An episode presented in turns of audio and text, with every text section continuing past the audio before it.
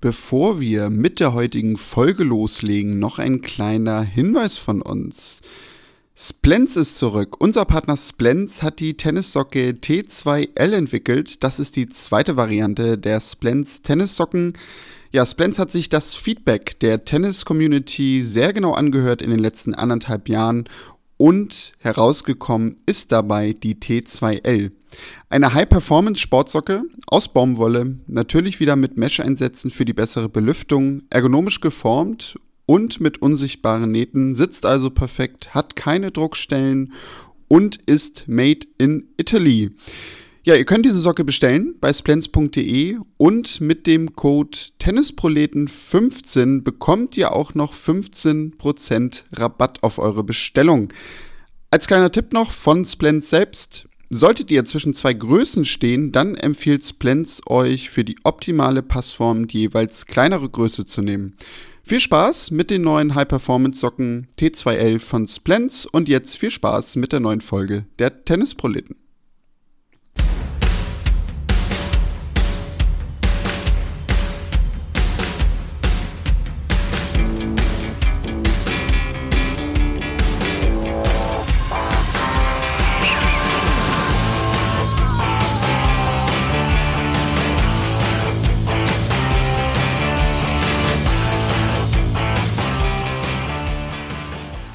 Herzlich willkommen zu einer neuen Folge der Tennisproleten.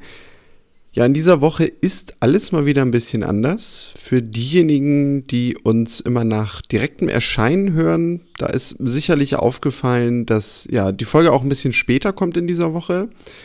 Dazu bin ich heute komplett alleine. Das liegt so ein bisschen daran, ja, dass wir terminlich einfach Schwierigkeiten in dieser Woche mal hatten, um zusammenzufinden. Für mich war es denn auch schwierig. Ich hatte überlegt, ja, wenn Tobi nicht kann, dann nehme ich was mit Henrike auf. Kennt ihr ja, machen wir sehr, sehr gerne, immer sehr unterhaltsam. Ja, aber auch da war es einfach schwer für mich, dann irgendwie einen Termin zu finden. Und so haben wir uns in dieser Woche mal ein anderes Format überlegt. Ich habe Henrike kontaktiert und sie gefragt, Mensch, hast du nicht Lust, ein paar Einschätzungen zu geben zum Ausgang der WTA-Finals und auch als Vorschau zu den ATP-Finals. Da hat sie gesagt, ja, das mache ich natürlich sehr, sehr gerne, überhaupt kein Problem. Aber wir haben das so gemacht, Enrique hat das Ganze separat aufgenommen und wir schneiden das Ganze gleich rein. Dasselbe haben wir auch noch beim dritten Thema gemacht in dieser Woche, denn das sicherlich ein Thema gewesen, das alle Tennisfans in Deutschland beschäftigt hat. Kevin Krawitz und Andreas Mies haben bekannt gegeben, dass sie ab nächstem Jahr nicht mehr zusammenspielen werden. Dazu gab es dann auch gleich die neuen Paarungen. Kevin Krawitz wird zukünftig mit Tim Pütz auf Tour gehen und Andreas Mies wird mit dem Australier John Pierce ab Januar zusammenspielen. Da haben wir uns gedacht, Mensch, es wäre ja auch ganz schön, da eine Einschätzung zu bekommen von einer Person, die, ich sag mal, mehr Ahnung hat als wir. Und ja, da haben wir Yannick Born mal wieder gefragt. Yannick Born, ja auch schon öfter hier zu Gast gewesen, ist mit Andreas Mies auch ja schon durchaus zusammen unterwegs gewesen. Sie spielen zusammen, kennen sich zusammen aus Köln und ja, von daher haben wir uns gedacht, also jemand, der Bundesliga-Erfahrung hat und das Ganze auch noch mit Andreas Mies, der kann sicherlich sehr, sehr gut über das Thema sprechen. Das kommt später in der Sendung, denn auch Yannick hat es ganz genauso gemacht, separat seine Einschätzung aufgenommen, so zu zwei, drei Fragen. Und zuerst würde ich aber sagen, fangen wir dann doch, also Rückblick WTA-Finals an. Da gab es eine Überraschungssiegerin. Für viele war Iga Swiatek da ja die absolute Top-Favoritin. Wir hatten in der letzten Woche, während das Turnier lief, ja auch noch drüber gesprochen. Und ja, es kam dann doch anders, so oft als man denkt. Arina Sabalenka konnte Iga Swiatek im Halbfinale schlagen. Und im Finale verlor sie dann aber gegen Caroline Garcia. Garcia, eine WTA-Finalsiegerin, ja, die für viele wahrscheinlich gar nicht so im Fokus gestanden hat bisher. Sie hat eine sehr, sehr gute Saison gespielt. Das lässt sich natürlich einfach daraus ablesen, dass sie unter den ersten acht dabei gewesen ist. Und ja, hat damit jetzt auch ihren größten Titel gewonnen, den sie in ihrer bisherigen Karriere einsammeln konnte. Und was man dazu denken sollte, was es dazu für Einschätzungen gibt, genau da haben wir Henrike ins Spiel kommen lassen. Denn sie hat sich ja ein bisschen mit den WTA-Finals beschäftigt im Nachgang und was sie dazu denkt, hört ihr jetzt hier. Zu den WTA-Finals kann ich inhaltlich leider nicht so viel sagen, weil ich aus beruflichen Gründen die Matches selber nicht verfolgen konnte. Ich habe aber natürlich dann morgens immer nachgelesen und mir Spielszenen angesehen. Es hat mich gefreut, dass Caroline Garcia gewonnen hat. Sie hat sich das zumindest von dem, was ich sehen konnte, verdient. Und es ist für sie wirklich ein krönender Abschluss einer tollen Saison, wo sie sich aus einem wirklich tiefen Tief wieder hervorgekämpft hat und nun an einem Platz ist, der, glaube ich, ihrem Können durchaus entspricht. Ähm, ich finde, Caroline Garcia hat einen ganz tollen, ganz eigenen Spielstil, der der WTA einfach eine weitere Facette hinzugibt und der für mich die Damentour auch so interessant macht. Also viele mögen das ja nicht, dass ähm, viele Personen ähm, oder viele Spielerinnen ähm, die Turniere gewinnen können, obwohl dieses Jahr mit Iga Swiatek ja eine da war, die, ähm, ich sag mal, die Entscheidung auf die Favoritin etwas leichter gemacht hat. Aber alles in allem ist Garcia eben eine von diesen Spielerinnen, die der WTA äh, eben das Salz der Suppe, in der Suppe geben und ähm, mit ihrer Kreativität, mit ihren klaren Bezügen auch zum, zum Doppel, also wirklich ihrer Fähigkeit, schön und sauber nach vorne zu gehen, ähm, und ihre Athletik äh, wirklich einen tollen Aspekt hinzufügt und ähm, es einfach auch schön macht, äh, ihr beim Spielen zuzusehen. Insofern ist das doch ein netter Saisonabschluss. Und ähm, ja, für Caroline Garcia wirklich ein, ein tolles, tolles, ein verdientes und wenn man ihr Können und ihre Karriere betrachtet, sicherlich auch faires Ergebnis. Ja, damit war es das für die Saison, was die WTA angeht. Wahnsinn, eine weitere Saison ist vorbei. Und ja, in dieser Woche steht noch der Billie Jean King Cup auf dem Plan. Das habt ihr sicherlich alle mitbekommen. Die Finals laufen. Dazu spielt das deutsche Team rund um Jule Niemeyer und Eva Lüss in Kroatien das Playoff, um nächstes Jahr dann wieder für den Billie Jean King Cup bzw. die Finals sich qualifizieren zu können. Ja, da steht zum Zeitpunkt der Aufnahme 2 zu 1 für Deutschland. Ähm, das Ergebnis werdet ihr dann sicherlich bei Zeiten mitbekommen oder auch schon wissen, wenn ihr diese Folge hört.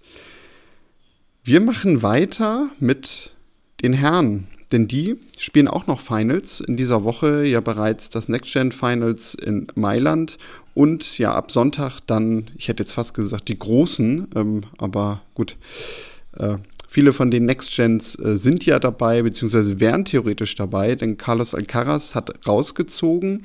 Die Auslosung der Gruppen, die ist auch schon durch. Und ja, da gab es sicherlich für viele eine Hammergruppe, nämlich die rund um Novak Djokovic, der auf Stefanos Tsitsipas, Dani Medvedev und Andrei Rublev trifft. Die zweite Gruppe, die besteht mit dem Kopf aus Rafael Nadal, dazu Kaspar Rüth, Felix Auger aliassime und Taylor Fritz. Ja, auch dazu hat Enrique dann ihre Einschätzung gegeben und wieso da die Favoritenrollen sich verteilen. Ich sagte es gerade, eine Gruppe wird sicherlich mehr im Fokus stehen. Ob Enrique das auch so sieht, da hören wir dann jetzt einfach mal rein.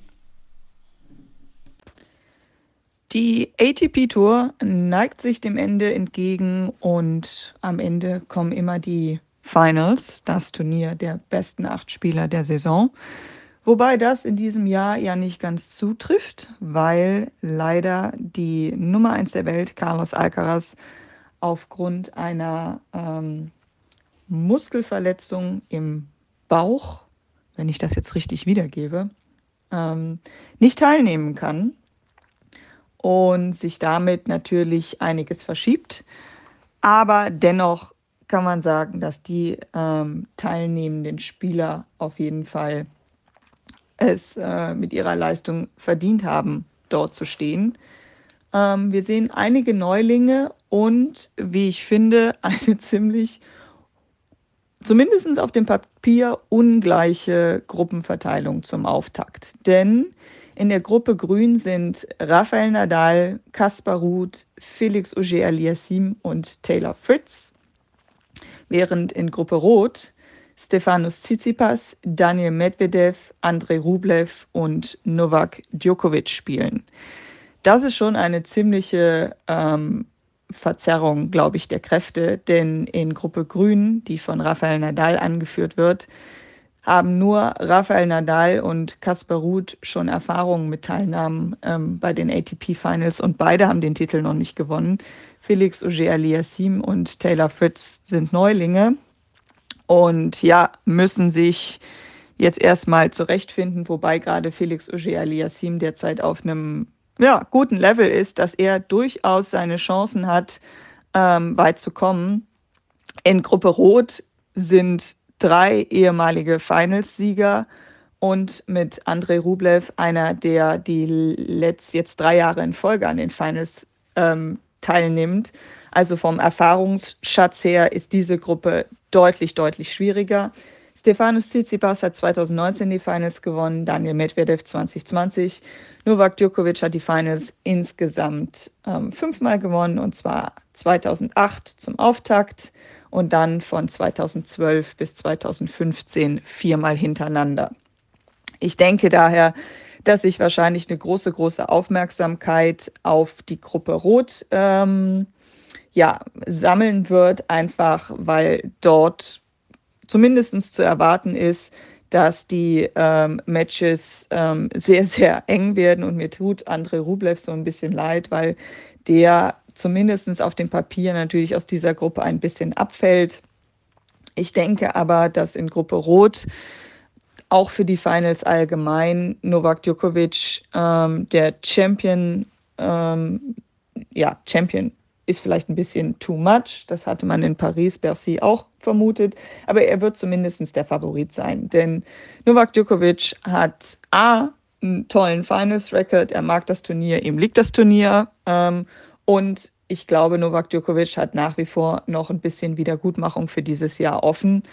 Ähm, es war wirklich für ihn sehr, sehr schwer, äh, schwer aufgrund äh, der Reisebeschränkungen und ich glaube auch aufgrund des Gegenwindes, den der ihm so entgegengeschlagen ist, dass er wahrscheinlich hinter seinen eigenen Erwartungen zurückgeblieben ist und auch jetzt, wie er, meine ich, auch selber gesagt hat, schon versuchen will, das Jahr nochmal auf einem Hoch ähm, zu beenden.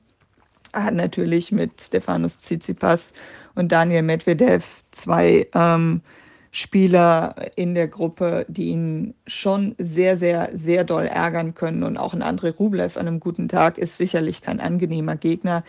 Dennoch kann ich mir bei Novak Djokovic vorstellen, dass er sich da rein mit seinem Willen durchbeißen wird.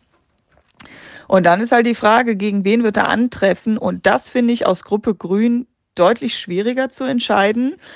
Denn es sind so viele Fragezeichen ähm, dahinter. Rafael Nadal hat jetzt aufgrund seiner Verletzung eine ganze Weile nicht gespielt, ist in Paris-Bercy direkt in der ersten Runde rausgeflogen, hat die Finals nie gewonnen. Er stand zwar 2010 und 13 Mal im Finale, aber es ist nicht so ganz sein Turnier. Kaspar Rüth hat schon mal teilgenommen an den Finals, nämlich letztes Jahr, wenn ich das noch richtig im Kopf habe aber ähm, er ist momentan nicht gut drauf und äh, wird zwar sicherlich versuchen, die Saison gut zu beenden, aber ob ihm das gelingt, weiß ich nicht.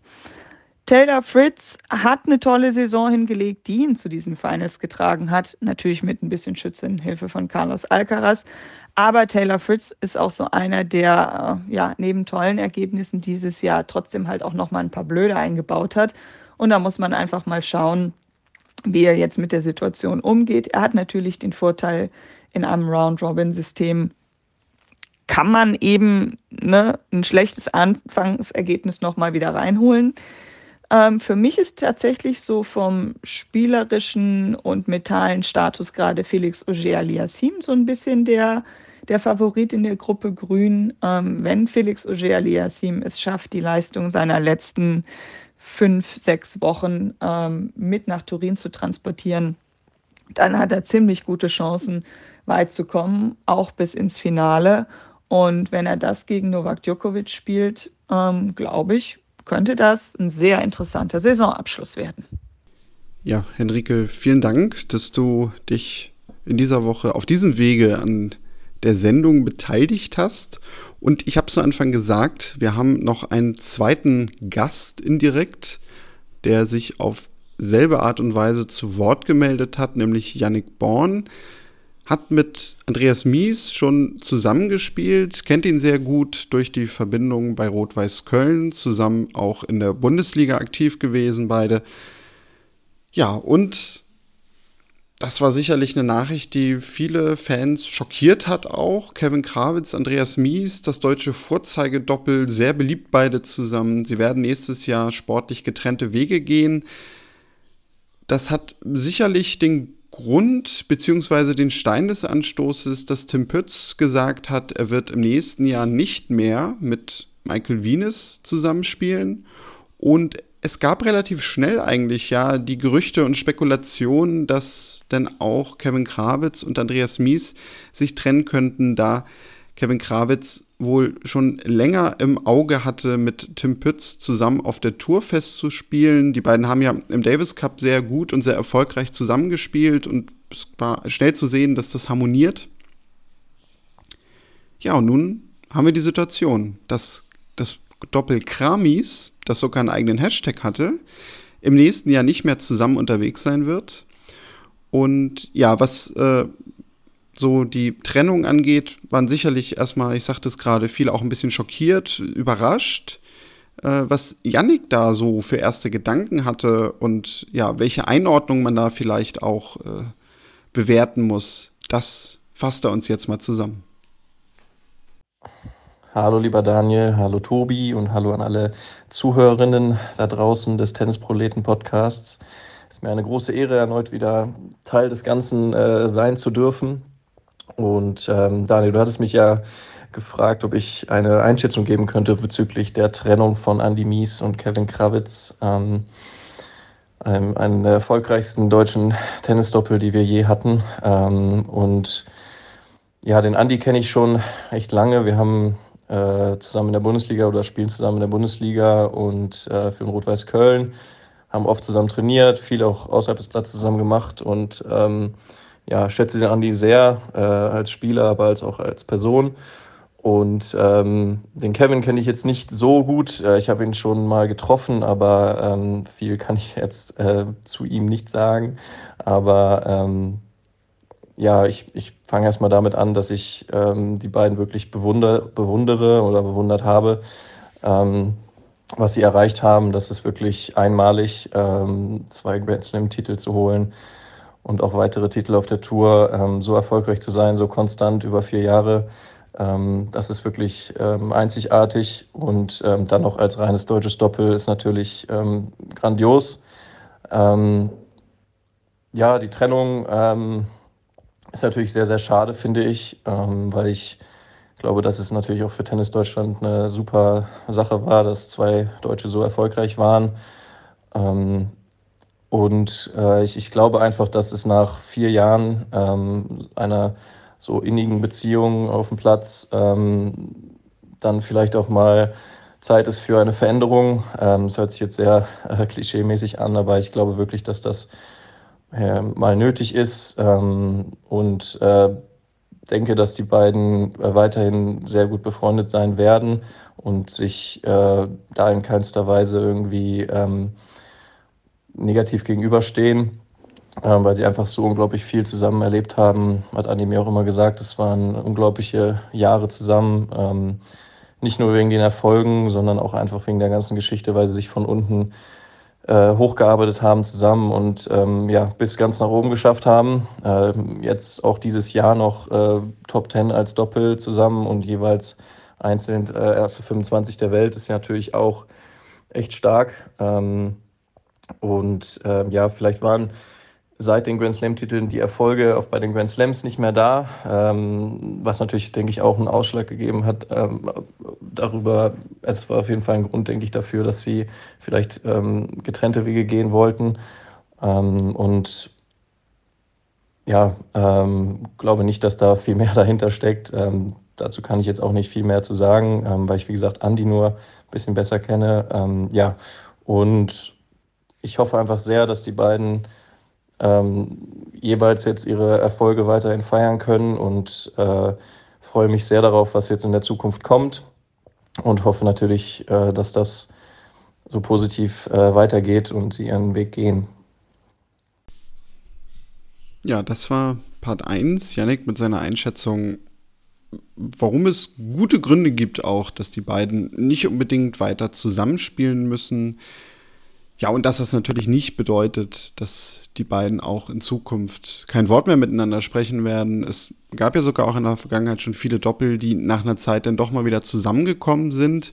Nun wünschen wir den beiden das vielleicht gar nicht mal unbedingt, denn das würde wahrscheinlich auch bedeuten, dass Kevin Krawitz und Andreas Mies mit den neuen Partnern nicht so ganz erfolgreich sind. Ähm, wir hoffen natürlich eher das Gegenteil. Ja, es wird dann in Zukunft so sein, dass natürlich Tim Pütz und Kevin Krawitz im Fokus stehen werden, medial und auch fantechnisch als rein deutsches Doppel. Andreas Mies werden sicherlich auch viele weiterhin verfolgen, aber ich kann mir schon vorstellen, dass gerade wenn es so um Grand Slams etc. geht, wo denn ja doch auch ein Sender wie Eurosport mittlerweile mehr bereit war, auch mal Doppel zu zeigen, ja, dass man da natürlich dann eher auf das rein deutsche Doppel setzen wird. Spielerisch ergeben sich dadurch natürlich auch neue Möglichkeiten. Ähm, Tim Pütz, ich sagte es gerade, stand natürlich ein bisschen weniger im Fokus, obwohl er ja durchaus eine viel erfolgreichere Saison gespielt hat und auch mit Michael Venus viele größere Titel auf der Tour gewinnen konnte, in den Top Ten der Doppelweltrangliste gestanden hat. Ja, John Pierce für viele sicherlich eher so ein bisschen Dark Horse, könnte ich mir vorstellen, aber schon sehr, sehr lange dabei, auch sehr erfolgreich gewesen auch da habe ich Yannick da mal gefragt, gib doch mal so ein bisschen deine Einschätzung dazu, wie passt es zwischen Kevin Krawitz und Tim Pütz? Kombination, die wir ja, ich sagte es gerade, auch im Davis Cup durchaus schon gesehen haben. Aber was erwartet eigentlich auch Andreas Mies mit John Pierce? Und ja, was gibt es da vielleicht auch für Gründe, dass er sich gerade John Pierce ausgewählt hat? Ähm, das hat Yannick dann gemacht. Und zuerst äh, schaut er so ein bisschen auf die neue Konstellation Krawitz-Pütz und danach, gerade ganz am Ende, ja, geht er auch noch mal ein bisschen mehr auf John Pierce ein, was da spielerisch von ihm zu erwarten ist und wofür er auch so ein bisschen steht mit seinem Stil. Ja, und äh, jetzt haben die beiden natürlich ähm, neue Partner gefunden auf der Tour. Ähm, wir haben ein erneut reines deutsches Doppel mit Kevin Krawitz und Tim Pütz. Das ist natürlich eine, eine super Kombination, wie wir schon oft im Davis Cup gesehen haben, noch ungeschlagen da zusammen. Ähm, also da sind die Vorzeichen sehr gut ähm, und wissen wir, dass die sehr gut zusammen äh, harmonieren auf dem Platz. Tim kenne ich äh, auch, auch ein bisschen besser, sage ich mal. Ich habe mit ihm zusammen äh, beim Exo-Tennis-Event äh, während der Corona-Zeit gespielt, auch gegen ihn gespielt. Ähm, sehr, sehr angenehmer Mensch, äh, sehr bodenständig, wirklich ein harter Arbeiter und ähm, ein richtig guter Doppelspieler, auch ein sehr, sehr guter Einzelspieler. Ähm, aber jetzt im Doppel hat er natürlich noch größere Erfolge. Und ähm, ich glaube, dass die beiden eine, eine echt gute, äh, gutes Doppel sind, ähm, wenn nicht sogar ein Weltklasse-Doppel. Und bin sehr gespannt, äh, wie sie vor allem auch bei den Grand Slams ähm, zusätzlich zum Davis Cup und auch der restlichen Tour dann zusammen agieren werden. Ähm, ich sehe sie auf jeden Fall in den Top Ten und äh, dass sie jedes Mal ein äh, Mitstreiter sind oder mit, äh, ja, Mitstreiter sind für Erfolge bei den Grand Slams. Ähm, genauso denke ich auch, dass es für Andy ähm, mit John Pierce eine, eine, sehr gute Kombination ist. Äh, John unglaublich erfahren, äh, auch schon einiges erreicht auf der Tour, auch schon ein Titel, ein Grand Slam-Titel, soweit ich weiß, auch mehrere Finals. Ähm, ihn kenne ich jetzt persönlich nicht, aber ich es ist tatsächlich witzig, dass er an derselben Uni gespielt hat wie ich im College in den USA und äh, zumindest für zwei Jahre hat er auch bei Middle Tennessee State gespielt, bevor er zu Baylor gewechselt ist. Ähm, und von daher ist es so eine kleine Verbundenheit dazwischen, sage ich mal. Aber ähm, ja, ich denke, dass Andy sich das sehr gut überlegt hat. So wie ich ihn kenne, ist er sehr gewissenhaft und ähm, ja, äh, weiß, was er als, wen er als Doppelpartner braucht, damit äh, sie als Team zusammen erfolgreich sind. Und das ist ja im Doppel auch mit das Wichtigste, dass die äh, Chemie außerhalb des Platzes stimmt, aber halt auch vor allem natürlich auf dem Platz, dass man ähm, ja seine, seine sich selbst äh, die, die seine Stärken ähm, sich komplementieren und man dann ähm, ja, sein, seine guten Leistungen bringen kann. Und wie gesagt, John sehr erfahren, hat wenig Schwächen. Ähm, und äh, ich denke, dass das auch äh, ja, einfach eine sehr, sehr gute Kombination werden kann.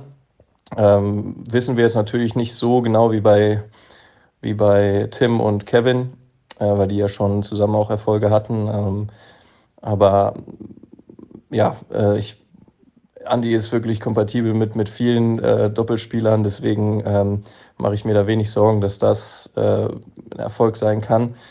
Und ähm, ja, hoffe einfach sehr, dass das positiv endet ähm, für beide Doppelpaarungen.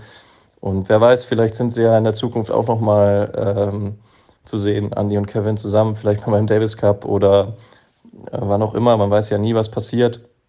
Ähm, aber ich glaube, dass Andi ist auch einer, der äh, gerne langfristige Doppelpaarungen hat und nicht die ganze Zeit wechseln möchte. Und ähm, dann spielt man sich auch einfach ein und man ist eine Einheit, ähm, hat gewinnt Matchpraxis und ähm, das ist unglaublich wichtig. Ähm, ja, von daher bin ich sehr, sehr positiv eingestellt der ganzen Sache gegenüber und ähm, ja, werde sehr gespannt sein, wie, denke ich, äh, viele deutsche Tennisfans. Ja, was man auch vielleicht noch anfügen äh, könnte bezüglich ähm, ja, der spielerischen Fähigkeiten bei, bei John Pierce und Andy, denke ich, passt das gut, weil John auch sehr klassisches Doppel spielt, ähm, immer ans Netz geht, äh, Surf and Volley, ähm, auch nach dem Aufschlag, äh, nach dem Return direkt ans Netz, so schnell es geht. Und ähm, ich glaube, dass das äh, sehr gut passt. Ähm, anderer Spielertyp wäre da, glaube ich, ähm, nicht so passend und deswegen glaube ich, dass das wirklich gut passt. Ähm, beide sehr starke Returns auch und ähm, das ist im Doppel unglaublich wichtig. Zusätzlich zu den Netzaktionen, die natürlich bei Andy herausragend sind mit den ähm, starken Reaktionen vorne. Ähm, von daher freue ich mich sehr, da die Doppel zu schauen. Und ja, jetzt haben wir nicht nur ein Doppel, was wir uns äh, anschauen immer, sondern sogar zwei. Ähm, und äh, ja, da freue ich mich sehr drauf. Ja, und nun müssen die vier jeweils als Paare dann noch loslegen. Das Ganze ist gar nicht mehr so weit weg. In knapp zwei Monaten haben wir schon wieder die Australian Open ganz knapp vor der Tür. Da sind die ersten Turniere schon wieder beendet.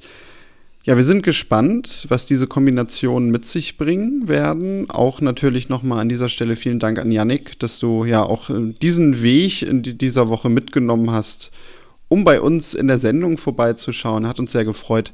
Demnächst, das versprechen wir euch auch da draußen, werden wir natürlich mal wieder versuchen, dann auch beide hier live in Anführungszeichen in der Sendung zu haben. Ich muss dann auch mal gucken, ja, wo ich Tobi eigentlich nächstes Jahr aufge, äh, nächstes Jahr, sage ich schon, nächste Woche aufgegabelt bekomme. Ja, wo ich ihn nächstes Jahr aufgabeln werde, ist eventuell auch nochmal eine andere Frage.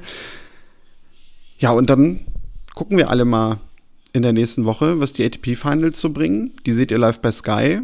Mir fiel dann ein, wir müssen ja auch schon langsam wieder die Sendungen vorbereiten für den Jahresrückblick. Auch das kam mir eigentlich gerade so vor, als wäre das gerade gewesen, vor irgendwie zwei, drei Wochen. Aber ja, es ist dann doch schon wieder soweit.